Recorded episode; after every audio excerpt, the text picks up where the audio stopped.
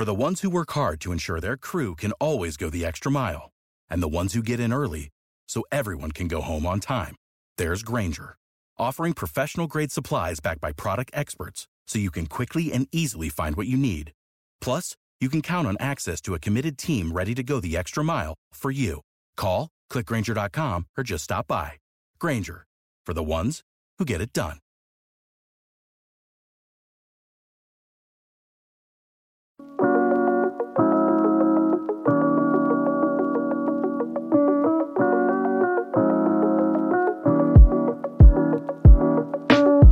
Yes. Hello, my friends, and welcome to this, another edition of the Underdog Football Show. My name is Josh Norris. His name is Hayden Winks. And today, we have some great shows on Sundays, on Thursdays. I look forward to the Tuesday show, though, every single week. We look back on this time for week six, look ahead for week seven. You scrape the data. We both watch the games. We figure out the nuance, the details that might have been missed along the way, and we win at the end of it. How you doing, Hayden? Doing good. Fresh haircut. Feeling nice and uh, ready to get into the the bye week season. Let's do it. I know you and I were just opining on the fact that we love bye weeks. I know some people hate them this week. Low key, we love them. In this show, as you all know, we go running backs, wide receivers, and then tight ends, and it's all based on the fantasy usage model, which for now you can find on underblog.underdogfantasy.com. Go from the top to the middle to the bottom of these lists. And as always, you can get in the chat, communicate with each other, communicate with us as well, ask some questions. Thanks for being here. Thanks for uh, hitting that like and subscribe button as well. Okay, let's get started. And a new name, number one on the list, Hayden, in terms of fantasy usage, Najee Harris. Yes, the rookie first round pick on the heels of 24 carries for 81 yards, six receptions for 46 yards, and a touchdown. He is the bell cow. He is the feature back. He is all the buzzwords. What's your view on Najee right now? I think both parties were right. The offensive line sucks narrative is true, but you know what's more true? Getting the rock that many times and getting that many targets. so it's right now there's only two players that are averaging over 20 expected half PPR points. That includes wide receivers too. Number one, Derrick Henry, who's not of this planet. Number two, Najee Harris. So Najee Harris is performing below expectations if you look at his usage, but who cares? Like literally, who cares? Right now, over the last four weeks, he's averaging 23.1 expected half PPR points. You're the bell cow back. You're making uh, some players uh, miss out in space uh, in the screen game. You saw, we'll talk about this in a second. You saw more 12 personnel. I yep. think that the loss of Juju Smith Schuster may add another target or two to Najee Harris because they're both targeted underneath. So it's just lights out stuff from Najee Harris. The eye test is certainly passable. The offensive line will not get better. Big Ben will not get better. But so far, it has just not mattered. Right. A couple things here. Narrative in the summer. Oh, this offensive line sucks. Oh, how dare they when that issue is there, along with the Big Ben issue, spend a first round pick on the running back. We cycled those early in fantasy draft season. Then later on, we, we realized, okay, 300 plus touches. This is going to work. And Hayden, it's not just like runs up the middle that he's just compiling volume and you know lost yardage. I actually think they're doing some fun things with him as well. Bill Barnwell had this tweet in terms of following the dots where they motion out, you know, Najee Harris into the slot. That forces a defensive end and outside pass rusher and Benson Mayowa to follow him in into that alignment. Throw him the ball. Linebacker, edge rusher cannot catch him. Boom, touchdown. We love those catches. We love those targets inside the five yard line. There was always, to me, this ability and this role that was there based on since Le'Veon Bell left, right? Where for years you could just dump it off to Le'Veon for like three, four, seven, eight, nine yard gains. And it was there and it was working. We're not getting the exact same player. He's not the exact same skill set, but it's close enough for him to be one of those top two round running backs that absolutely matters through six weeks yeah, he's basically like a the second round league winner right now. So he's I expect nothing to change from him. He's just going to be a stable 18 to 22 points and he's going to be no one's coming for him. It's just going to be Najee Harris. So like he it was he was a lights out pick and I think that we should have just put all of our biases aside and just followed the touches cuz we knew this was going to be happening. Um, so lesson learned. Let's talk about Ezekiel Elliott now. We know in week 1 Thursday night football, running back 46. We didn't know very much at the time, though. We didn't know that Tampa Bay's defense, no one was going to run against them. This was kind of the first guinea pig test. But now we do. Now we do. But then after then, after that, Hayden, you know, a lot of people got frustrated. Oh, I can't believe I took Ezekiel Elliott in the first round. Since running back 10, running back three, running back 11, running back 18, running back 14. Granted, just one top five running back week in there, but you're getting steady production from a player who is still owning this backfield despite the noise coming from the outside. And you're getting it in one of the best offenses that can win in multiple ways. That's a great defense that wants to utilize their running game each and every contest over the last four weeks, RB6 carries, RB14 targets, and he's quietly the two minute drill back to you. Like you kind of think of like Tony Pollard, the undersized guy. He's not the coming in two minute drill situations that Zeke Elliott. You know, you're going to get all the rushing touchdowns. You see how uh, just, I mean, they can win in multiple ways. The Cowboys can right now through the first six weeks. A lot of it's been on the ground. They're getting great production from their offensive linemen. So uh, Zeke Elliott is, he's been solidified as a yep. top five fantasy running back. Currently, there's only a couple players that are averaging more points than him over the entire season. I don't think, even as good as Tony Pollard is, this is still Zeke's backfield. Nothing's changed out, outside of that uh, one wonky Tampa Bay game where everything was working against Zeke Elliott. And we know that was the outlier game. And the last four or five weeks are the the baseline production. And it's basically what he had in like 2018, exactly. uh, the beginning of 2019, too. Yeah, 2020 doesn't exist. Out of shape Zeke doesn't exist anymore. There was a fourth and one or two run that he had this time that he beat a linebacker and defensive back to the edge to pick it up. That's, you know, old school Ezekiel Elliott that we absolutely love. And Hayden, he's being used in the passing game, which was a skill set and a part of his game that I think wasn't talked about enough. Nine targets, seven receptions for 50 yards last week. And until the offensive line gets hurt, until the defense gets worse, this is the type of offense that we should see each and every week. And they, again, have the ability, as we talked about our instant reaction show, to throw the ball 40, 45, 50 times if they have to. And Zeke is going to be important in that game plan as well. That that division's really bad too. So you're going to see yep. some some positive game scripts later in the season once again. Okay. D'Andre Swift. This is such a different conversation than the one we just had with Ezekiel Elliott because Hayden, and I say this a little bit tongue in cheek, but in some ways, this is 2020 JD McKissic on steroids. Now, I'll go through a couple layers here because I, I, think that's important to do. Now, granted, D'Andre Swift, he has played more snaps each and every week. In week one, it was 68. That dropped down to 56 in week three. And then week six, we go all the way up to 78. But with D'Andre Swift, what you're getting is nine receptions for 39 yards in first halves and 25 receptions for 256 yards in second halves. As I put out there, 94% of his receiving yards have been accumulated while trailing in ball games. So, yes, one argument could be hey, if they used him more often, maybe they'd be in closer game scripts early on. I kind of reject that because I think this team just absolutely sucks. And he's really benefiting for this team absolutely sucking my spin on it is just if he's the RB3 in targets, the RB4 in inside the five yard line opportunities, he's the RB5 in expected uh, half PPR points over the last four weeks. And Jamaal Williams is still involved. So if they move away from Jamaal Williams, I mean, we're talking about like an Alvin Kamara season on a bad team. And we don't really care what the scoreboard is. Like those points, they count just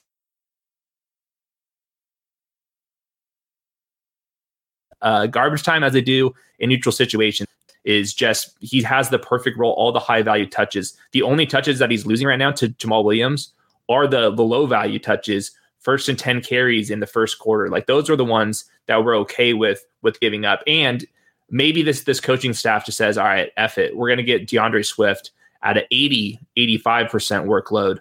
Um, I'm not sure that he's earned that though, just because I think that Jamaal Williams is a better between the tackles runner right now. I agree um, But it doesn't that doesn't really matter because we know the Lions are never going to be in those game scripts. Right. We know that we just have to say, okay, what are what are the Lions in negative game scripts? Because the feisty Lions, that that is not going to happen anymore. They've lost too many good players. Like all of their good players on defense are gone. So the Lions season is only going to get worse and worse, in my opinion. Yeah. So I think that the TJ Hockenson, the D'Andre Swift garbage time stuff, like That's the baseline now. And I think we have to just completely adjust our expectations. Yeah. Once again, they're on like their fourth, fifth, and sixth defenders yeah. in, in some spots. There and linemen. No, right. There is no way for them to turn the corner as this goes along. I think we will have to reset somewhat our evaluations and perspective as we hit this off season looking into next year because the Lions don't want to be the team that is allowing D'Andre Swift to get all this production in the way he's getting it right now. I think that's a very fair statement to say.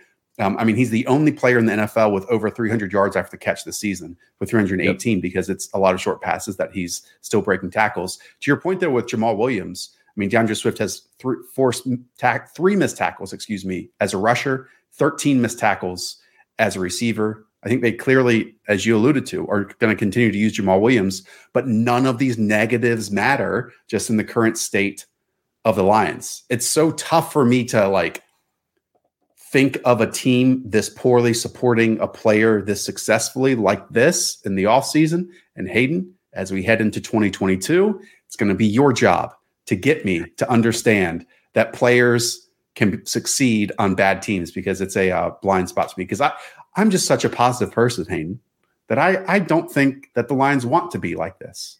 But we all want D'Andre Swift to be like this, if that makes sense. Yeah. We, we're doing the the James White, JD McKissic uh, study this offseason on how bad wide receivers are impact the, the running back targets. Because like it's so obvious to me. And we're seeing with JD McKissic we'll get to him in a second again Yeah. to those of you like Shirley in the chat wondering if he should be selling him, I would say no, because again, as we just alluded to, the Lions absolutely suck. They are going to absolutely suck. Nothing is changing. The quarterback actually is in a very friendly environment, in my opinion, with open wide receivers, and he's not pulling the trigger, not throwing down the field. And in situations, again, in fourth quarters and second halves when they're trailing, just close your eyes for the first half. Well, close your eyes for the whole thing, but at least expect those numbers to show up on your fantasy scoreboards in the second half and especially in the fourth quarter because that's when the volume is happening. Okay. James Robinson, Hayden, last four games, 17 carries on average per game, three receptions on average per game. Against the Miami Dolphins, he had 17 carries for 73 yards and a score, three catches for 28 yards and a score. Let's talk about it. Is this another one where we're getting closer to 2020 James Robinson, who again painted the narrative for that season at the running back position in terms of your league winners. Hell yeah, we are. 86% snaps last week. Over the last four games here, the running backs are averaging more half PPR points. Derrick Henry, Saquon Barkley on like limited work workload, uh, Ekeler, Jonathan Taylor, Zeke Elliott, Najee Harris. Like, I mean, he, he has the exact role that he had last year, and he's running with his head cut off, and he it just keeps getting yards after contact, and he's yeah. grading top five in all of the efficiency stats, and he's just a, a total baller. Like he's got to be one of the the best players to root for, just undrafted. Uh, they bet against him again. New coaching staff comes in, they bet against him, and then here he comes again, doing everything for him. So uh, they've removed Carlos Hyde from from the the lineup. They're trying to become a little more balanced on offense after just getting destroyed in the first two weeks. And if Trevor Lawrence gets better and better as the season goes on, we should expect more goal line carries. We should expect uh, him to have more neutral game scripts. And if they ever do get behind, we know that it's going to be James Robinson over him. So I think that for the rest of the season, I think it's time to call him a top 12 Love running it. back. And I just think it's it's getting very close to the last year production. Yeah, absolutely love that.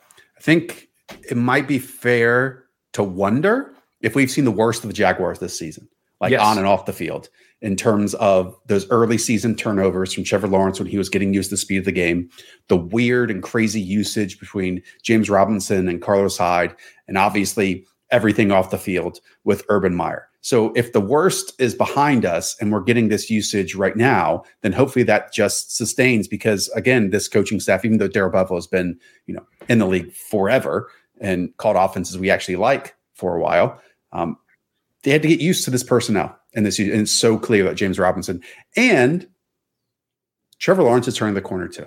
He is now Seahawks, Bills, Colts, 49ers in the next four weeks. So, you know, the Bills game might be tough, but the rest we should still expect yeah. our typical James Robinson output. I think that's yeah. very fair. Yeah, that's very fair. Uh, okay.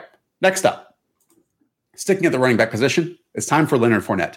So much conversation, Hayden, about Darrell Henderson, rightfully so. That Darrell Henderson, if you draft him early in best ball summer, even after the Cam Akers injury, he is a game changer in fantasy drafts. As we suggested after the Ronald Jones debacle, after Gio Bernard's injury, what we have now with Leonard Fournette is 28 freaking touches against the Philadelphia Eagles, two touchdowns, 127 yards. He has at least three receptions per game. Leonard Fournette, down the stretch of the rest of the season, should be locked into your fantasy lineups because he's dependable, he's responsible, and he gets it done in one of the best offenses in the league. Fournette had the most expected half PPR points of any position last week, not including quarterbacks. Wow. I, don't, I don't do the fantasy usage model for quarterbacks, but led it the entire position with 26.1. All of a sudden, he's now uh, the RB9 over the last four weeks in usage, the RB13 in actual scoring. And the eye test to me is just like this guy's not the same. This is not the same compiler, Leonard Fournette. He's running you over. And the bigger note is last week, Giovanni Bernard's now back for the last two weeks. Last week, Gio ran a route on 10 of 43 re- dropbacks. And if you look at it, it's basically only the two minute drill. When it's a regular third down, Leonard Fournette's out there. And that was not the case uh, the first couple games. And now we're getting like some some uh, reports that maybe Ronald Jones like a trade candidate because they don't they don't want him. Um, so I think that Leonard Fournette, this is this is for real, and the offensive line's cooking, and he's playing on all the the passing situations too. So this is this is kind of like a James Robinson type of player where uh, it might have taken us a couple weeks to adjust, but I think it's now time to fully adjust the ranks and start calling him a top 15 fantasy running back with like top five, top six, top seven upside on a given week. Yeah. Like, am I done personally commenting on like Leonard Fournette during the regular season? Absolutely. Because, like, for the stretch of 17 games, he's going to get it done. I mean, is he dependable? Yes. Is he a tell when he's on the field? No. But like Gio is, Ronald Jones is, right? Is this offense awesome? We talk about every single week. It absolutely is with this offensive line, with pass catchers, and with the quarterback that can get you into advantageous positions when the defense calls for it with, you know, personnel in the box. And he's is he like the most likely running back to get those high value goal line touches when they elect not to throw, which we talked about last week, that throw a lot inside the five yard line, maybe more than anyone else in the NFL. That's that's Leonard Fournette right now. And I know that he was going, I think, nine spots at the running back position after Ronald Jones, but truly, I wouldn't be surprised if we look back in week 17 and consider Leonard Fournette one of the big, big difference makers from what week three and on this entire season. He was the zero RB guy that you needed, I think. Like yep. it's just, and that's crazy because I, I, wonder how many of these zero RB guys were circling the the Leonard Fournette name because that is like not the name that those guys typically like. So it's like, who was drafting Leonard Fournette? Whoever that group is, I don't, I can't put a name on it, but that yeah. group is just printing right now, and I think that you and I were were a little ahead of Leonard Fournette. Like once like the the, the Ronald we the, the, well even like earlier this season when Ronald Jones was missing those those uh, pass blocks, yeah. and Leonard Fournette was looking a little bit spicier on the edge. I think that we were like, okay, you can see how this can just go lights off. And I, I agree with you; they do pass the ball inside the five yard line way more, right? But they also get to the five yard line True. way more than everybody else. So like you can say, oh, they pass the ball to Mike Evans a lot down there. Well, that's because they also have ten plays down there when everyone else has like four or five. Totally. We did have him over Ronald Jones. I did go back and check that. So little tick there. We should have had them Lenny Lenny higher though. Um, let's talk about the Packers backfield because Hayden, we're seeing AJ Dillon get at least 10 touches in three straight games, but just one touchdown on the season. We know the Packers have invested a lot in AJ Dillon. I'll talk a little bit about Aaron Jones in just a moment, but lay out where this backfield is. And since we are hitting once again the bipocalypse, is Aaron Jones, excuse me, is AJ Dillon possibly worthy of a slotting here? I think in the the apocalypse, he is. He's the RB thirty six of the last four games. He only has one game, and it was that game where he got those four random targets on ten routes uh, of more than seven point six expected half PPR points. But you can kind of see how AJ Dillon, they can start using him a little bit more. Every single time they put him on the field, I think that he looks good. So I think that the Packers need massive blowouts for AJ Dillon to get involved. But just based off of the eye test, I think that AJ Dillon looks like a legit player. So um, it hasn't really impacted Aaron Jones all that much yet. I'm not even sure if it will. I think that this offense, because they don't throw to any of their secondary receivers, and we'll talk about Robert Tonyan in a little bit. They're not throwing him the ball either. I think it's just like Davante Adams, then Aaron Jones, and then you kind of get into your AJ Dillons, who's like a secondary piece of his offense, but he's at least making the most of his opportunities. I'm totally with you. Whenever AJ Dillon gets the ball, he looks great. And I do wonder because there are two split backfields that people talk about all the time and we kind of compare them to. One, it's the Browns, where both have chances to be, you know, top 20 running backs every single week, right? In in Nick Chubb and Kareem Hunt when healthy. We'll get to that backfield in a moment. Then the other one is the Cowboys, where it kind of feels like an either or dynamic outside of maybe one or two or three weeks for the entire season. If you were to suggest which backfield this one was closer to on those sides, which one would you say? Tony Pollard, because you can't play Tony Pollard. If you're playing Tony Pollard and you're playing AJ Dillon, your team's pretty effed. But I think in the bye week, especially like the next couple bye weeks that are just complete hell, I think that they at least get enough production to kind of slide in there. Um, but like typically, like even like the AJ Dillon, as as impressive as he's been, you'd still want to find the like wide receiver four over AJ Dillon. So um, great guys to have. I think that it would it'll be very interesting to see if they ever if Aaron Jones misses time, if they will get AJ Dillon a three down roll or not, because they're using him in the pass game a little bit more, uh, but just not that many routes still. So um, this conversation was kind of pointless. I just kind of wanted to give a little credit to AJ Dillon. He looks he looks pretty good on tape. It's not pointless. I just think part of it is if Aaron Jones didn't exist, then AJ Dillon would be smashing. But Aaron Jones is also like a top five, seven, ten talent at the running back position overall, yeah. and is doing things that maybe AJ Dillon can't do. And so there's no reason to lessen his load or move off of him in any dynamic because, as we talked about in the instant reaction show, he's definitely going to get home. Okay. Let's talk about the Browns running backs. You and I, multiple times this season, talked about Nick Chubb, have talked about Kareem Hunt. Both have been tremendous when on the field, at least to us, even though Nick Chubb didn't find the end zone for a while. Now, Thursday night football against the Denver Broncos. Nick Chubb out.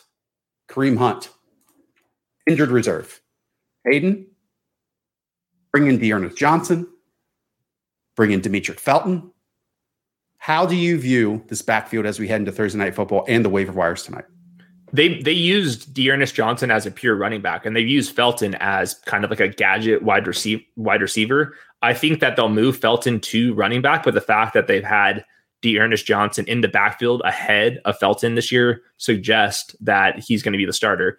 I also want to note that when Kevin Stefanski says he's the starter, that probably means he's the starter. So I think we have the answer here. I think that um, it, Nick Chubb, D'Ernest Johnson and then Felton, Kareem Hunt role kind of going there. Uh, they're just not as good. They're just not as it's good. About thirty percent yeah. each. Um, uh, go ahead.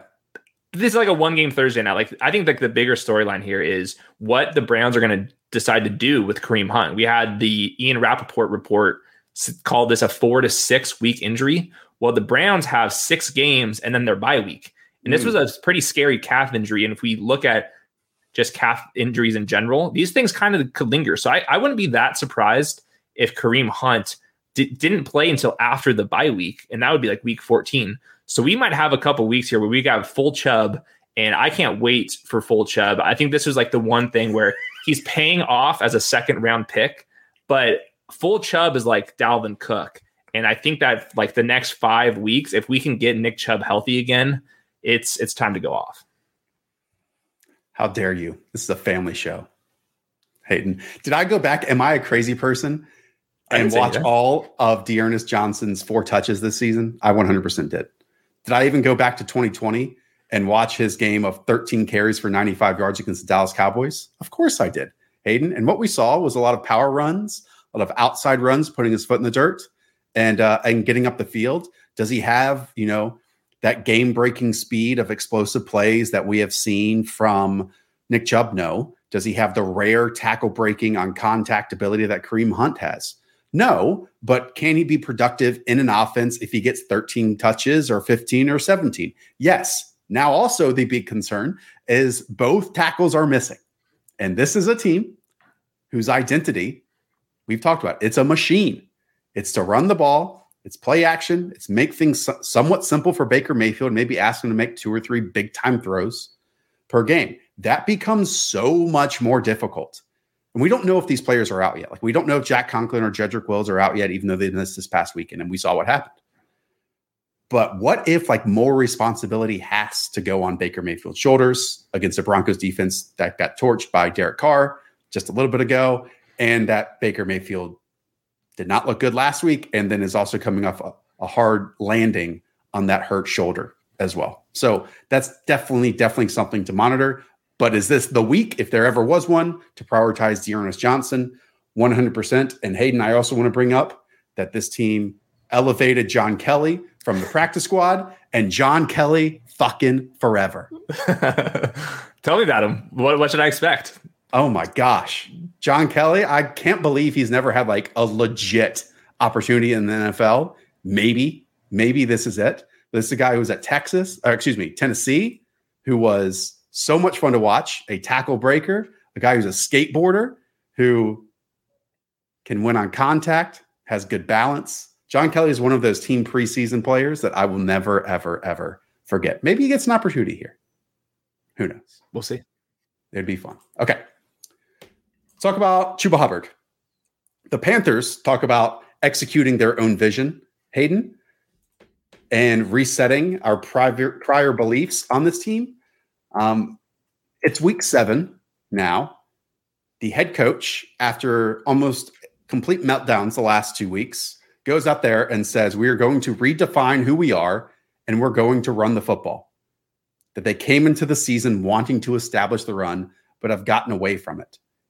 Matt Rhule wants to see Hayden 30 to 33 carries a game. To me, this is a strong indication of how they feel about their offensive line pass protecting, how they feel about their quarterback under duress or when holding on the football or being confused and forcing bad decisions. I will never understand this mindset of saying, hey, we have to get 30 or 33 carries out there. But it would make more sense if Christian McCaffrey's your running back. I just think this shows you the lack, total lack of confidence Matt Rhule has in his team right now to execute anything off script two major problems. Sam Darnold is late on everything. I just watched this game again, and some of those Robby Anderson drops, it's because he was running sideways forever, and then he's like getting close to the sideline, and then like finally he gets the ball. And the, he, a lot of those interceptions, it's not good for Sam Darnold. And the, the bigger issue is they got a spaghetti screen or offensive line. This is just letting everything right through, and that's yep. been hurting Chuba Hubbard. He's the RB 53 in fantasy points over expected. He's super inefficient. He has RB 15 fantasy usage over the last four weeks. Um, but he's only playing 65% of the snaps last week. They're getting another uh, player involved in the pass game. So I think Chuba Hubbard himself looks fine. He's he's passable, but in this environment, it's going to be an uphill battle. I would call him like 80% Mike Davis from last year, where you're not getting like the top if five, that. yeah, like the top five workload. And I don't think that he's as elusive out in space as Mike Davis is. Um, so we'll see. I think that right now he's he's a, a volume based RB two. You love to have him for this week in the bye week hell because you know what you're getting from him. But it's just like this is just not the right environment. I think that's because mostly because Sam Darnold. People brought up the drops by Robby Anderson. I think he had three. I think DJ Moore might have had two or three as well. He did. Chuba Hubbard had two himself. Yep. And we've talked about Chuba Hubbard not being a great receiving back in recent weeks, but they're giving him that role. They're giving him the entire backfield at this moment, and I think they just have to. They they, they set themselves up for this situation, and it's it's just what they have to live in. They have the Giants, the Falcons, and the Patriots over the next three weeks. We know Christian McCaffrey's out for at least two of those games. Who knows what that situation is? But again, so much optimism about this Panthers team through three games. Defense that's crumbling due to injuries as well. They have to somehow right the ship in the middle of a downfall and a downturn. And that's so difficult to do yeah. in the NFL when a lot of other teams are improving around the league. The one play that stood out with the Sam Darnold was that Terrace Marshall slant route where it was like an RPO. Sam Darnold drops back, is way late, is staring down Terrace Marshall the entire time, then throws it high, and then the, the free safety comes and just knocks his head off. And that's just like all all on Sam Darnold. Like every single bit of that was late, it was high, it was staring down, it was like the trifecta.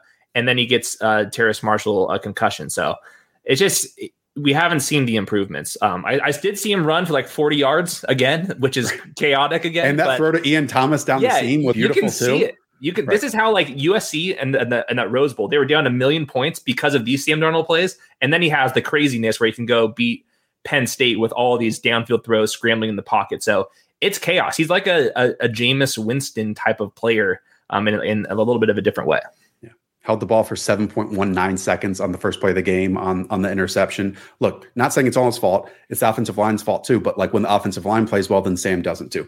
As the listeners, as the viewers know, I would be stunned if the Panthers are not back in the quarterback market this offseason. For sure. They will be. Yeah. Let's jump to Josh Jacobs, a name you asked me to write down here, Hayden. To me, Josh Jacobs is the most boring man in fantasy football. 17 touches, 82 yards, and a score why is his name on this list? RB 14 carries 100% of the goal line work and then uh, 49% of the routes since his return. And I think the offensive line is just going to get better with um, Alex Leatherwood. So this can be quick, but I think that Kenyon Drake is mixing in a little bit on passing downs, but I think that Josh Jacobs has a little bit more of a passing projection than maybe we would have thought. And the Raiders offense is still playing pretty well. So um, I think that he's firmly an RB2. Like I think we were drafting him more as like a RB two three. I think like right now he's like put him in your RB eighteen, don't move him, and then you're going to get a couple weeks where he turns into a top twelve guy when the Raiders are are um, leading a little bit. Let's talk about the Bills backfield now, because just as everyone was getting to the point of feeling confident in starting Zack Moss, then we see Devin Singletary just look better on the field based on the eye test. I talked about D'Andre Swift early on, how 94% of his receiving production comes when the team is trailing. It's almost the opposite here with Zack Moss Hayden. When leading, he has 42 carries for 160 yards and three touchdowns, eight receptions for 73 yards and another score. When trailing or tied, just 12 carries for 48 yards, two catches for 36 yards. So last night's game script kind of mattered in terms of his output here. We expect the Bills to be great and we expect them to be leading far more often than when they're tied or when they're trailing. What's your read on this backfield?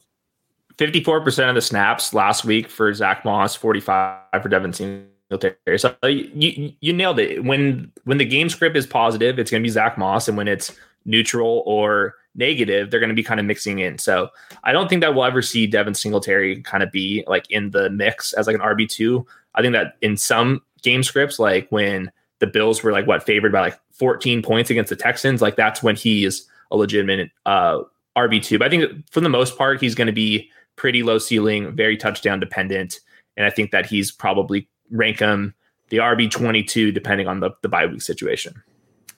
Khalil Herbert time. I don't think it's a stretch to say, Hayden, that with David Montgomery out, Khalil Herbert is easily a must start. But even when Damien Williams gets back, Khalil Herbert should own this backfield job. Now, Damien Williams will come in there for certain situations and is most likely the better passing down back. But what we are getting with Khalil Herbert is that I believe he had 89% of the team's snaps last week and has 37 carries over his last two games. This is exactly what we wanted to see from a rookie who didn't have a lot of buzz heading into the year, but it's so clear that the Bears trust him and the commentators and the announcers were saying that the entire game. He had another great com- uh, cutback for a big gain too. So that's just what that's what his mo is. I think he can actually run between the tackles pretty well, and I think if you just look at the splits from the first game without David Montgomery, he had 10.7 expected half PPR points. Of note, though, he had the two minute drill. And I think that's important because mm. if Damian Damien Williams isn't going to get the two minute drill and Khalil Herbert's running this well between the tackles, I don't know. I'm gonna, I'm gonna have to see. We'll follow the, the news, but I wouldn't be that surprised if Khalil Herbert is the slightly better fantasy play when Damien comes back from the COVID list. But um, without Damien Williams. Khalil Herbert, I think, is locked into the RB2 range. He had 14 expected half PPR points, and you're showing the play here. This is it's just good vision, it's good timing, and he is plenty physical enough uh, to put his head down too. So I, I, think that Khalil Herbert is somebody in dynasties definitely has my attention um, just because I, I think that he can play a little bit. I mean, he's becoming a real identity of this team while David Montgomery is out. We're going to get to Allen Robinson in a moment, but if you put out there and say like who's dependable week to week on offense right now, Khalil Herbert might be number one on the list, even comparing him to Darnell Mooney and Allen Robinson, which uh, yes. uh, that is saying a lot based on where we're at here in uh, in week seven. But his play, his play absolutely deserves. Shout out to Brett Kollmann. Brett Kollmann's a huge, huge Khalil Herbert fan. Okay, another backfield that's gone through some turmoil as of late. Hayden, the Kansas City Chiefs. Let's talk about it. 21 carries for 62 yards and two touchdowns for Darrel Williams last week. Three catches for 27 yards. We discussed it prior to week six. How much of a difference was the talent than CEH? And if that's not the case, or if it is the case, then what is the role going to give you? Well, what we saw was Darrel Williams had two carries inside the five yard line and had two touchdowns. I mean, this is a great offense that was in a great matchup and it hit home, even if like the yards per carry or whatever wasn't huge. Darrel Williams in a situation to shine, just like I think we can say now, an average to above average talent CEH was getting home, not based on his own accord, but by you know being elevated by the offense. Darrel Williams getting a, a, slightly bigger role than the Clyde Edwards Helaire role was getting because there's no Darrel Williams behind Darrel Williams. Right. You know, so he's getting more inside the five carries. He's also getting a little bit more of the passing game work. And that's how he got a 19.8 expected half PPR performance out of the first game. So uh, Darrel Williams is is legit. I think that the there's not that big of a, a, a difference between CEH and Darrel Williams on the field, and with Kansas City being, I believe, second in PFF's run blocking grade right now, I think that he's going to be able to find the end zone. And teams are just daring the Chiefs to give the, these running backs a couple touches per game. So um, I think that he's squarely in the upside RB two mix, especially during bye weeks right time, right place, right offense. And don't get me wrong though, like Darrel Williams had some good plays. He was trusted on fourth and one to convert on their own side of the field in just the 11th, like in the fourth minute of the game. And he did that. Um, he made people miss on the first and 10 screen. The second touchdown, he went untouched because he pressed the front side of the hole, then worked back in the middle of the field. Darrel Williams is is in your lineup. Point yep. blank period. Yep. Easy. Washington backfield just what we had feared. We had seen Antonio Gibson still stay on the field despite the reported stress fracture in his tibia. But then late in the game, Scott Turner, Ron Rivera took Antonio Gibson out because it was load management, it was injury management. He was wearing down. That might happen more frequently as we go forward. So, what do we have now, Hayden? We have nine half point road dogs. The Washington football team is the Green Bay Packers. And we're on the heels of a JD McKissic eight carry, 45 yard game 10 targets, eight catches for 65 yards. I'm having deja vu. He had a season high 12.9 expected half PPR points last week because Gibson was missing some time. And I think just going back to the offseason, JD McKissic wanted to lift some more weights so he can be a three down back. And that's what he was when Antonio Gibson missed out. Jaret Patterson, their rookie, um, some people like him. He can run between the tackles a little bit. Uh, he had one carry. So this could be a, a, situation where JD McKissic is in a massive role, especially when the game scripts uh, going his way. So very, very curious to see what Washington football team is going to do with Antonio Gibson. They need him, but this is a situation where it's kind of like the Conor McGregor. If you guys are UFC fans, where he knew he had a shin injury and then he was just playing on it, playing on it, and then disaster happened. So they either need to give him time off or they're rolling the dice with them, and it's going to be a pain management situation. And I, I think both situations are bad. You're either not getting Antonio Gibson for three plus weeks, or he's going to be playing at a lower um, volume than you're used to. And even like the last four weeks, he's the RB 27 in fantasy usage. And that's when he's been playing and getting the goal line carries. So this is not um, a like legitimate RB2. I think that even when he's out there, it's going to be very boom bust. And I think that there could be setbacks in the whole thing. I want like yeah. no part of this, and I want like all the parts of JD McKissic. They need JD McKissic because all of a sudden the the receiving options are really bad again. I mean, it, it's also somewhat dependent on your scoring PPR versus non PPR. But even with that, Hayden, I, I guess the simple answer to ask, answer Shirley's question here between Jaret Patterson and, and JD McKissick, McKissic is is the easy answer because we know this defense can't stop anyone. They're going to be in negative game scripts. McKissic is trusted in the role of a pass catcher no matter what. And while Jaret Patterson, they obviously like him, he has some talent to him. A target is always more valuable than a carry, especially for a team that might not have a whole bunch of opportunities inside the five yard line. JD McKissic is the clear answer to me for this. I wouldn't rule out like 65% plus snaps for JD McKissic if Antonio Gibson misses out. I don't want to only label him as a, a down third down back. I think he he's kind of like that Nyheim Hines where he's just big enough yeah. to kind of play both roles in in a, in a pinch. And I think that um, they they they really like JD McKissic. So I think that he's he's definitely somebody to go after if you can buy low on him. Okay, there's a few more names I have here. Devontae Booker, Myles Gaskin. With Devontae Booker, just makes sense that he's still owning this backfield. Anything else you want to say there? Andrew Thomas went to injured reserve, and the rest of their line is really bad. So this is a situation where it's all volume, but it's they're tattered. So he's had like RB two fantasy usage without Saquon, but there's like basically five non-starting NFL linemen for the Giants right now. Only three point underdogs here at home against the Carolina Panthers. A shocking total of 43, though. But we've seen worse. We've seen worse this year. Uh, Myles Gaskin, we saw him come down to earth. Hayden, I think part of that, obviously not playing the Bucks, a game plan we should have seen coming where they're not going to run against them. So Jacoby Brissett has a tiny intended air yards per throw. Myles Gaskin made a lot of sense in that game. And then now, after his fumble, basically split the backfield with Salvon Ahmed and Malcolm Brown splitting it 25 uh, snaps for Gaskin, 25 for Malcolm Brown, 19 for Salvon Ahmed. So basically a 33 split uh, in all three directions. Going back 10 targets against the Bucks in all the other games, 4.4. And we've seen the Dolphins suddenly, they're now third in neutral pass rate.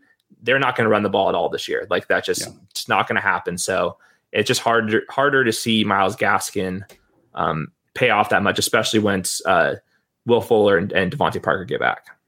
Denver Broncos running backs talk about splitting backfields. They have been doing it all season long.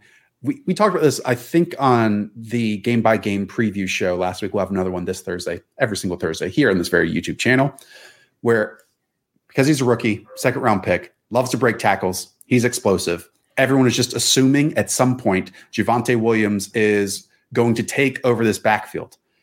One, doesn't seem like the Broncos want that to happen because they keep putting Melvin Gordon out there. Melvin Gordon's playing well, which is also another factor in this. So, is that your same view that you have here? You can make a better YouTube highlight tape out of Javonte Williams runs. Like, there's no arguing that. But the regular runs, just like an inside zone and outside zone, just hitting the right hole, that's where Melvin Gordon just has them. And if you look at EPA per carry, Melvin Gordon is at minus 0.01, uh, which is actually pretty good for for running backs. And Javonte Williams is minus 0.2. So it's not even close when you look at EPA per carry. And I think that as long as that happens, you're going to see Melvin Gordon start. Second drive's Javonte, third drive eh, MG3, and keeps going back and forth, back and forth. And ultimately, Melvin Gordon's going to have a touch more snaps per game. And I don't think that is going to change until we see more consistency from Javonte. But like long term, like we got to remember, very young player. Yes. And he's got the explosiveness, the elusiveness is all there. This is just baby steps. So maybe we get a post bye rookie bump from Javonte Williams. But I think that MG3 is is handling himself plenty well enough to kind of uh, maybe limit the the ceiling out of Javonte Williams at least for like the next month or so. The Seattle Seahawks play on Monday Night Football against New Orleans Saints. Five point home dogs to New Orleans. Some running back shakeups here. We saw Chris Carson leave with an injury. Now, Alex Collins, who got like 20 carries over 100 yards, is also banged up. So, Hayden, what's your view? Again, Monday, so the news might be delayed a little bit, but DeeJay Dallas, Travis Homer, both got some run in that game too. Yeah, it, and Rashaad Penny could be activated True. off injured reserve at reserve. any at any point. We don't know his status. Chris Carson, just the only thing I have is this Chris Carson neck injury is it's close to like the T.Y. Hilton neck injury where he missed a lot of time. So not a good situation, especially for a running back. So I have I have some interest in Rashaad Penny in deeper formats. I have him in a 12 team league, and I'm just like holding on for dear life. Um, I can see them trying to get Rashaad Penny going later in the season.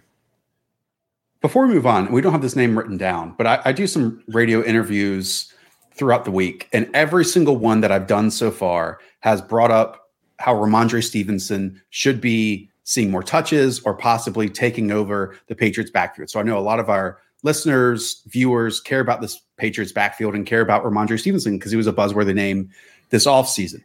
What you and I, and I don't want to speak for you, I'll speak for myself here, keep bringing up is that in every single situation where this team, and there were some that arguably should have happened, could have moved on from Damien Harris, they haven't. Fumble, fumble near the goal line, injuries. Every single time he's gotten healthy, he's been back thrusted into the lead running back spot. So to me, Rhamondre Stevenson is going to be closer to like a James White touch total, which is what we saw last week of eight touches per game.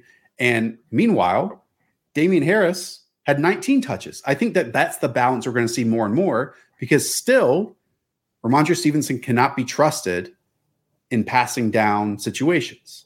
Now, he was clearly used as a receiver and some really cool scripted things for him down the field, but Damien Harris is their best runner at the moment, and he's the more trusted player at the moment. He's just the more trusted player. Like I think it's as simple as that. And if you just look at PFF grades, he Rhamondre Stevenson's 59th out of 69 qualifying running backs. So he's not like putting that much pressure on Damien Harris. I view him strictly as an insurance option. And even if Rhamondre goes out there and takes Damien Harris's job, like what he's going to be a, an RB two maybe, like I don't know. I don't get the excitement for him. Like I, I, I see the flashes, and he's a big dude. Love that stuff, but this isn't like the team that you're trying to invest that much in. Like best case, he turns into Damien Harris, which is like cool, right. but like whatever. Hey, it's very cool. It can be very cool in certain okay. moments. Before we move on to wide receivers, all of you who are here right now, yes, talking to you, Tony, Devin, Powell, Shirley, Colton, our friends 60% of you who watch our content are not subscribed. Change that. We're here Tuesdays, Thursdays at 5:30, and then Sundays at 10 a.m. to help set your perfect lineups, and then also an instant reaction show at 7:30 Eastern after the four o'clock games are over, and clips throughout the week. Plus, we got a whole bunch of basketball content on this channel now with worldwide wob. So be sure to smash that like and subscribe button down below. And if you're ever interested in playing an underdog fantasy, name of the pick'em free $10. Use promo code the show. Skip the guacamole like AJ Brown should have. We wouldn't have gotten that food poisoning shit if he had just skipped the guacamole, put it into underdog, and gotten a free 10 bucks. All right. Wide receiver time. Hayden. Let's start off with the Giants wide receivers. First, I need to bring up our man Kadarius Toney.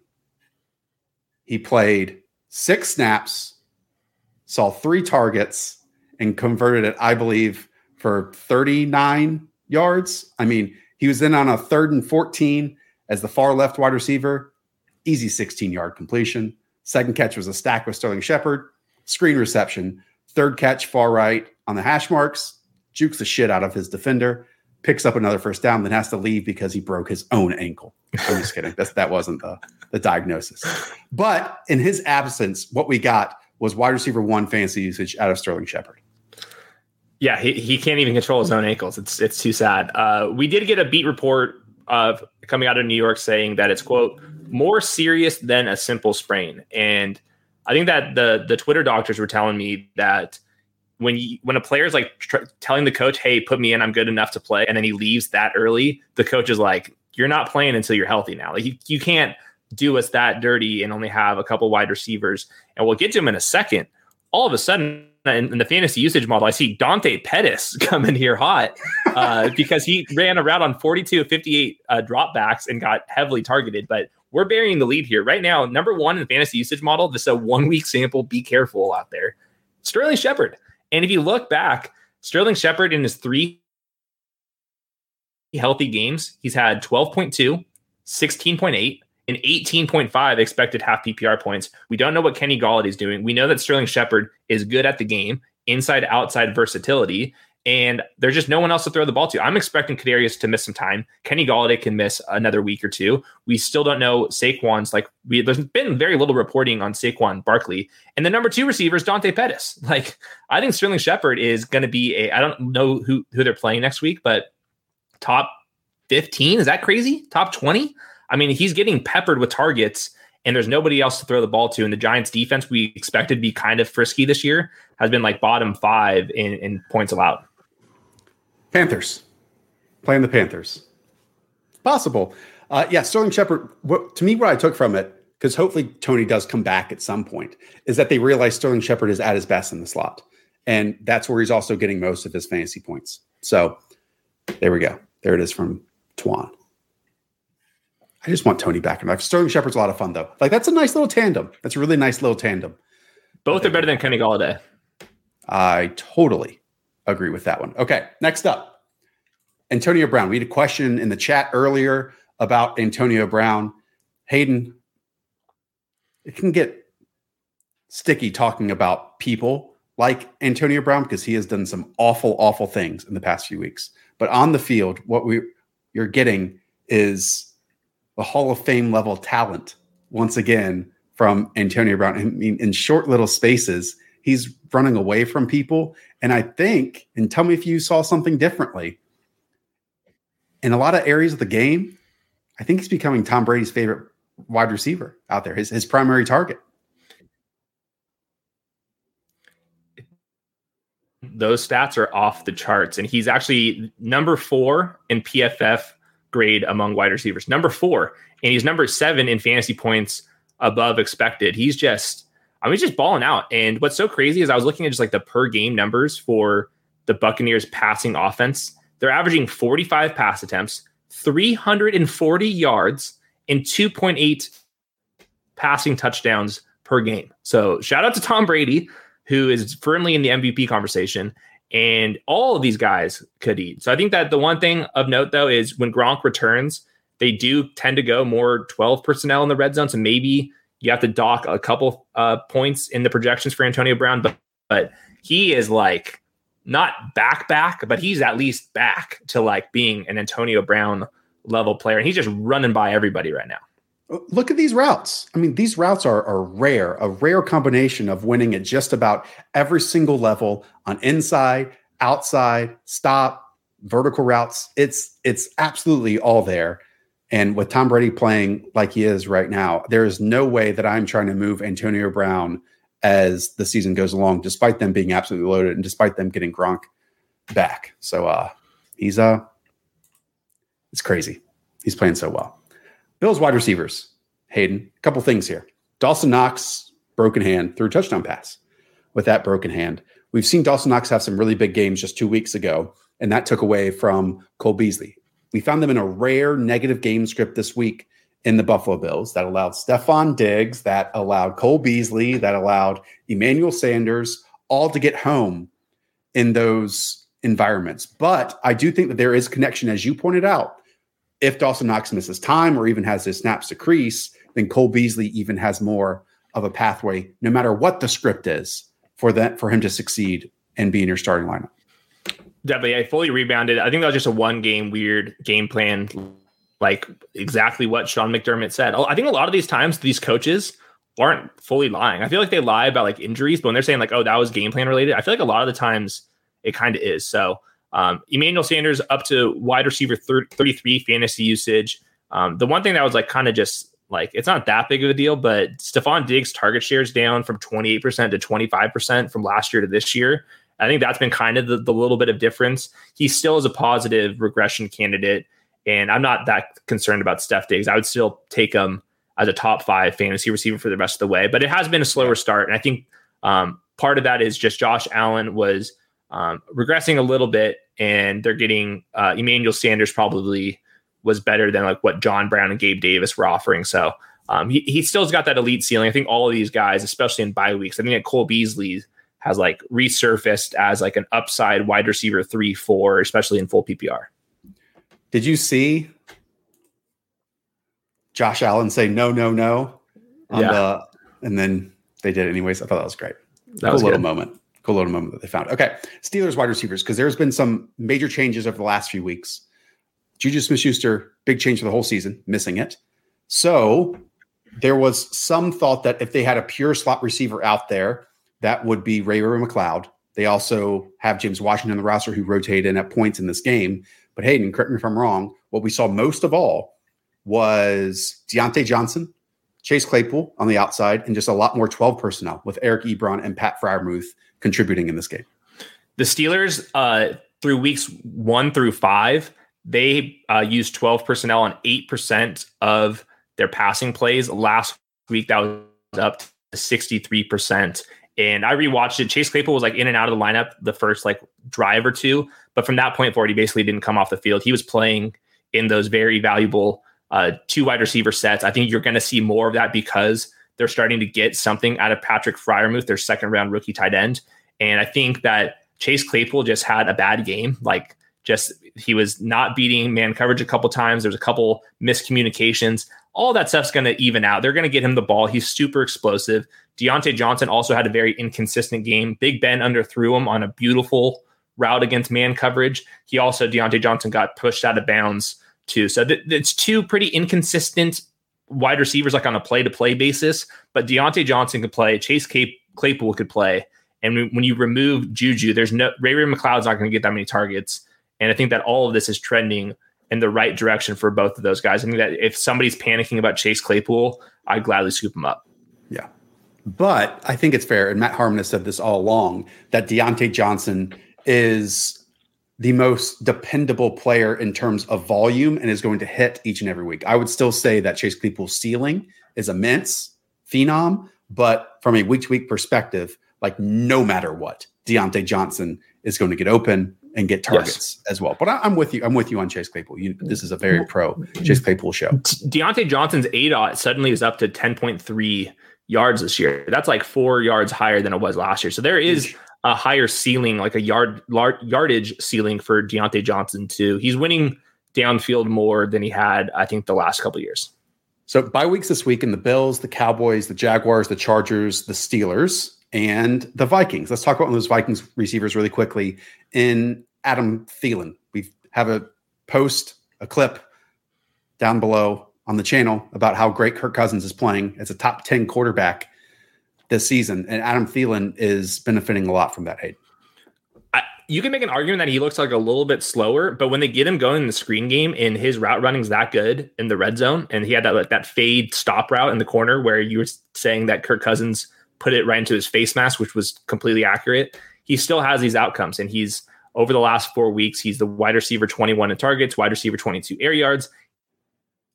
Even if you make the argument that he's lost a step like down the field, I don't think it matters that much because Kirk Cousins is balling the hell out. So, um, regular situation, I would call him a, like an upside wide receiver two, three. I think that's like at the kind of closer to his floor. Um, and we know that Justin Jefferson's like the alpha of the offense. Talk about Jaylen Waddle. Jaylen Waddle had a big, big week six. Um, it's a little bit different than what we've seen from him with Jacoby Brissett, who, again, I believe has the sixth lowest intended air yards per attempt so far this season among all quarterbacks. And I'm showing this from Dwain McFarland, Jaylen Waddle's A dot based on the quarterback he's playing with. With Tua, it's 9.1 yards. With Jacoby Brissett, it's 3.8 yards. I think A dot is a quarterback stat. I think it could be an offensive line stat as well. But I went back and watched a whole bunch of Jaylen Waddle from this past week, and Hayden, I, I was impressed. Um, the second touchdown was like a really nifty motion into a fullback alignment. And they like sprint him out to the pylon. He can just beat linebackers or corners, whoever was out there. But there's also this play on third and seven on, yeah, third down, far hash outside receiver. Shaq Griffin does an awesome job in man to man press coverage prevents him from basically creating any separation. But still, despite that tight coverage, Jaylen Waddle's able to come down and convert that pass. He is, while I thought like his game was going to be winning out in space and yards after the catch, he's kind of winning as a legit wide receiver now, which makes me believe this is production that can possibly last despite the ridiculous volume that he got this past weekend. I think that there's usage like this ADOT thing. I think that's this is personnel related. The Dolphins in the first four weeks of the season, they were in 12 personnel on just 21% of their dropbacks. The last two weeks, it's at 70%. And obviously that's correlated with DeVante Parker and Will Fuller missing time. So I think that uh, Jaylen Waddle now in, in, 12 personnel formations is has to get further downfield because otherwise he'd just be running into these tight ends. So I think that um, part of this is for sure Jaylen Waddle when he's in these two wide receiver sets, like sign me all the way up. It's way easier to earn a target. The routes yards per route runs way better in, in two wide receiver sets. But I think when all these guys come back, you're probably going to see uh, a different projection from Jaylen Waddle. But for as long as as uh, DeVante Parker's shoulders messed up, his hamstrings messed up, you have Will Fuller on on the men too. I think that that Jaylen Waddle has these like massive, massive uh, ceilings, and I'm definitely paying attention to what the Dolphins are going to be doing um, from this this 12 personnel stuff because we haven't really seen um, them do this in the beginning of the season. Talk about Rashod Bateman. First catch, RPO with Devonta Freeman and Marquise Brown in the slot was covered perfectly. So Bateman was kind of like that far hash read, and he made someone miss and converted a first down. Second catch, Marquise Brown motions across the formation, occupies the slot corner. Bateman again finds that soft spot between the linebacker and then the stretched cornerback to Marquise Brown. Again, another first down.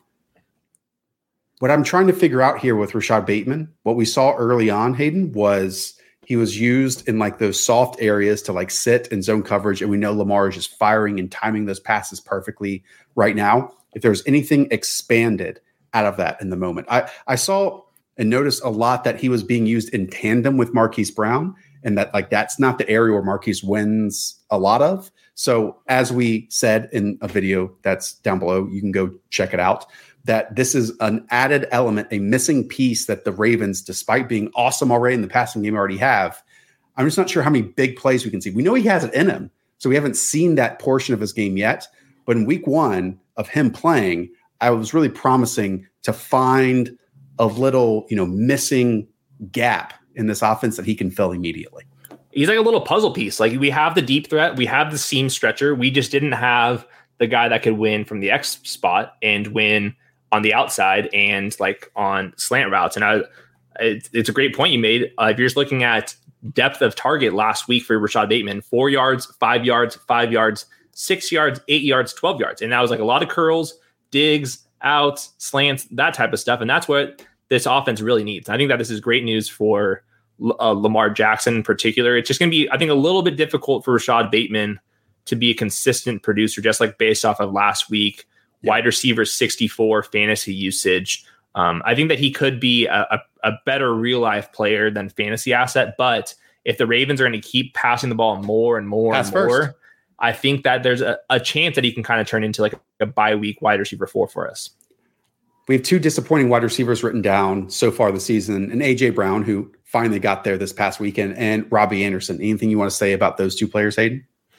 Yeah, AJ Brown, like it's been hamstrings, it's been knees, it's been Chipotle, it's been the whole thing for AJ Brown. But I think that he's just going to get better. And like last last week was season high from him, so I think that it was a terrible start for him. But there's like no reason to expect AJ Brown to slow down, especially with Julio Jones has had a step back. They're saying he's day to day with his hamstring, but Julio's harder, harder and harder to trust, and AJ Brown, um, when he doesn't have the diarrhea, he can probably win downfield a little bit easier. Pretty clear how they wanted to use him is getting him over the middle of the field, getting him running, rumbling, and get him the football. When you talk about the Cardinals wide receivers here, though, Hayden, because DeAndre Hopkins, two touchdowns just on three catches, but a disappointment for where you drafted him in the top two rounds in relation to to value. Meanwhile, AJ Green, Christian Kirk, still getting there in this offense. What do you want to say about the Cardinals wide receivers? It's unfortunate that they traded for Zach Ertz because we saw their four wide receiver set spike up to 38% last week. And that was at 22% over the entire rest of the season. So that's how you were going to get Rondale Moore more involved. But unfortunately, we're going to see that come back to earth. And Christian Kirk uh, took back that job where he ran more routes than Rondale Moore. So it, it's going to be hard. Rondo Moore, half, literally half of his uh, re- receptions, or actually his targets, have been on screens, and he's leading the NFL with 14 screens. Um, so it's just going to be hard for all these guys to be like super reliable. We know what the ceiling is for all of them, but I think yeah. like the bigger storyline is what you said at, at the top. It's DeAndre Hopkins, just the target share, all that stuff. It's just it's just not there. He's been super reliant on um on touchdowns right now. It's like wide receiver seven red zone targets, like wide receiver 37 actual targets. And right. I think this is because AJ Green's better, Christian Kirk's better than expected. Rondo Moore is just as good as our high expectations were, and just harder to win in those situations. I think that there's a good theory out there that Kyler Murray has elevated his own game where he doesn't have to lock on to DeAndre uh, Hopkins on the perimeter too. Right. So we know DeAndre Hopkins can ball, but I don't think I, I'm not going to expect like top eight fantasy wide receiver stuff from him for like every single but, week for the rest of the year. When you consider what happened last year 160 targets it's because he was truly the only outside wide receiver that they had because they were trying Christian Kirk on the outside and they had Larry Fitzgerald who they're manufacturing touches to in the slot. And JJ points this out from 2014 to 2020 just three games with a target share below 15% in 2021 he already has two with a target share below 15% and it's because again AJ Green is legit as the right wide receiver. DeAndre Hopkins is only playing left wide receiver. And then you have Christian Kirk, who's great in the slot. And you have Rondale Moore as a manufactured touch player. You don't have to funnel 160 targets over to the left side. I've got a quick theory with Chase Edmonds. I think all of these guys being good is kind of hurting his production as a receiver. And if you just look at EPA per target, all of the receivers are balling out. Christian Kirk, 0.84. DeAndre Hopkins, 0.82. The ghost of AJ Green's up to 0.65. And then you have Chase Edmonds at negative 0.27. So every single time they, they throw the ball to Chase Edmonds, it's an awful play for them because all of their wide receivers are so good. So I think that Ertz coming back and all these receivers doing well, it's hurting Rondale Moore and Chase Edmonds, especially because all yeah. those screens that were would have been going to, to Chase Edmonds are now going to Rondale Moore, who's just a more explosive player than Chase Edmonds. The other part of this is they don't have to change. There's no reason for them to change because yes, they're doing it's working really well. Talk about the Bengals. The Bengals also have a wide receiver trio in Tee Higgins, Tyler Boyd, and Ja'Marr Chase. Only Chase is really helping people out there. Hayden, what's his fantasy usage? What's his points right now? Because I'm looking, and I'll bring this up, his charts from the last three weeks. I mean, he's wide receiver 36 fantasy usage, and he's the wide receiver seven in scoring. And it's because look at these route trees. Hopefully, people can see this out there. No one in the NFL should be getting home as a top 10 wide receiver with this limited targets, with these limited routes but it's because he's already emerging as one of the best deep ball wide receivers in the NFL. And I will, if there's something more than hot, I mean, Ja'Marr Chase is running hot on these vertical plays, but I'm not going to try to fade him in those situations. I just continue to bring it up here. He is leading all wide receivers in fantasy points over expected per game. He's averaging 7.5 more half PPR points than what my model expects. He's just like breaking the model right now. And if you you you said it perfectly, Rick, no one else on the Bengals is doing anything from the passing game. If you look at EPA per target, uh, Ja'Marr Chase is averaging 0.99, Tee Higgins negative 0.09, and Tyler Boyd negative 22, like 0.22. I mean, it's not even close if you're looking at where all the production's going to. And I think that the reason why I wanted to talk about these receivers is we have to learn this the slot only players. It's just a bad bet. Like every single year, it's such a hard bet. A low aDOT uh, player like Tyler Boyd, who's only playing in three wide receiver sets, the offense has to be so good to keep that person afloat. And even when they do get kept afloat, it's like you're hoping that he turns into like the wide receiver 25.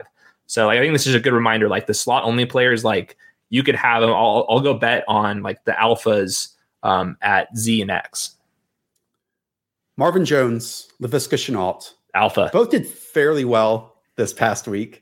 Marvin Jones, we know got a touchdown. We know he got over 100 yards. He's still their number one wide receiver. Now, on paper, Laviska Shenault got 10 targets for 65 for 54 yards on six receptions.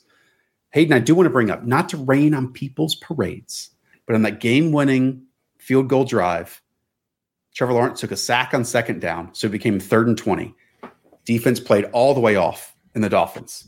So 12 yards to Viska and off coverage and outside breaking route than that nine yard quick slant to bring them down to one second left for the game winning field goal. So that is production. But without those two plays where he didn't have to beat coverage, which Viska is not beating coverage right now, he'd really just have four catches for 33 yards.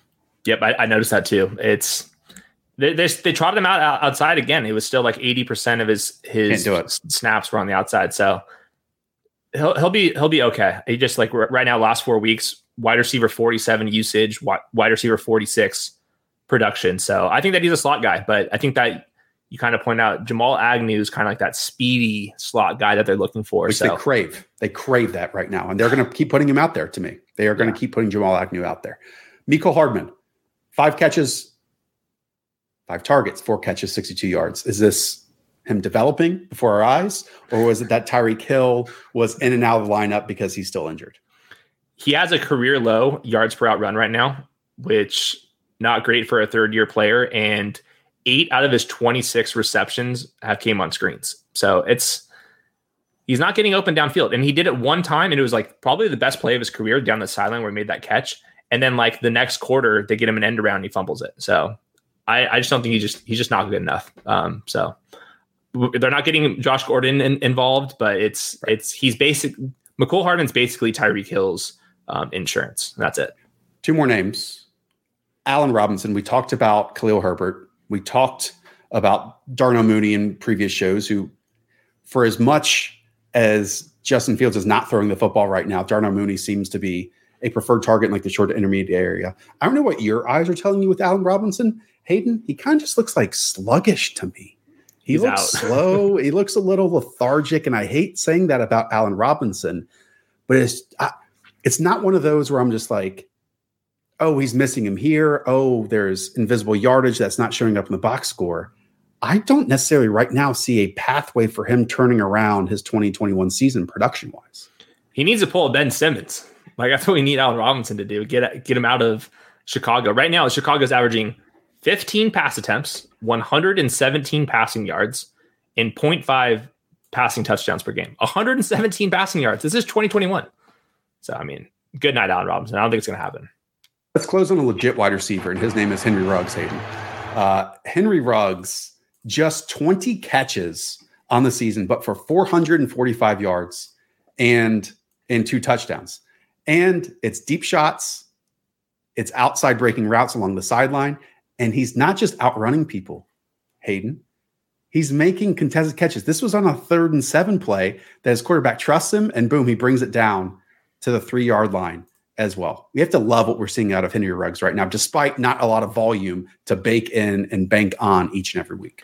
Yeah, wide receiver 17 air yards, wide receiver 56 targets. That's a huge gap. You never see that and yeah, my, my biggest note is he just looks more physical. And that yeah. was his like offseason goal. He said he's uh, developing. Yeah. He like last year there's a couple times where you get like pushed out of bounds. You don't really see that with with Henry Ruggs right now. And the contested catches are great. And he kind of did that at Alabama too. Like he wasn't just like um, a speedster. Like there was a, a couple plays where you're like, damn, like Henry Ruggs can do that. And I think that he's kind of putting it together all of a sudden. He's he's blowing Bryan Edwards out of the water and like yards per route run and all that stuff. Like it's a massive gap and I think that Henry Ruggs like turning into a pretty good starter right now. Okay. Couple tight ends. Pick one. Darren Waller, Tyler Higbee, TJ Hockenson, Ricky Seals Jones, Dallas Goedert, Pat Freiermuth. Pick a few names out of those that you want to talk about quickly. All right, I'll go rapid fire because you hate tight ends. Like nothing makes you more upset than the fantasy usage model when it come to the tight end section. This but, true. Uh, Tyler Higbee, 66 of six, 60, yeah, I have noticed. Uh, 66 of 67 snaps last week for, for Tyler Higbee. And that's because Johnny Mundt, who's that like big uh, blocking tight end, tore his ACL. So uh, the Rams are going to have to decide Jacob Harris is going to be the new number two. They're not going to use a second tight end or they're going to get Brycen Hopkins involved. But either way, I think that Tyler Higbee probably projects for even a higher snap share. So maybe that gets him going a little bit. Uh, TJ Hockenson, when the, the Lions give up more than 23 points per game on defense, He's averaging 9.7 targets per game. When the Lions give up fewer than 23 uh, points per game on defense, he's only averaging 2.5. So that's the negative game script stuff.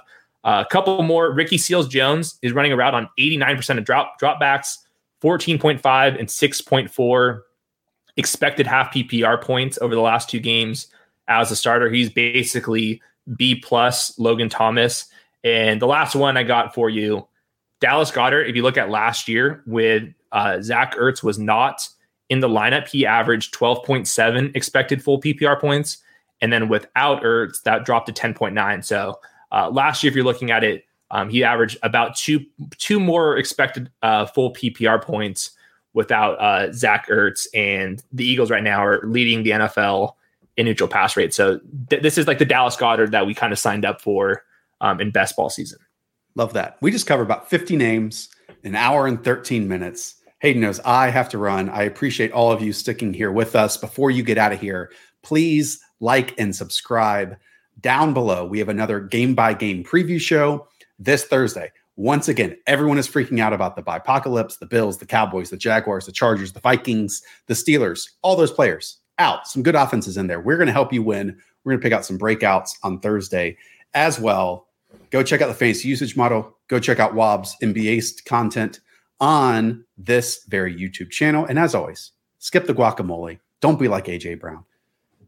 Promo code the show, free $10. Use an NBA pick'em or whatever else, NFL pick'em as well. All right. Thanks, Scampers, Shirley, JP, Jake, Chris, all you beautiful people.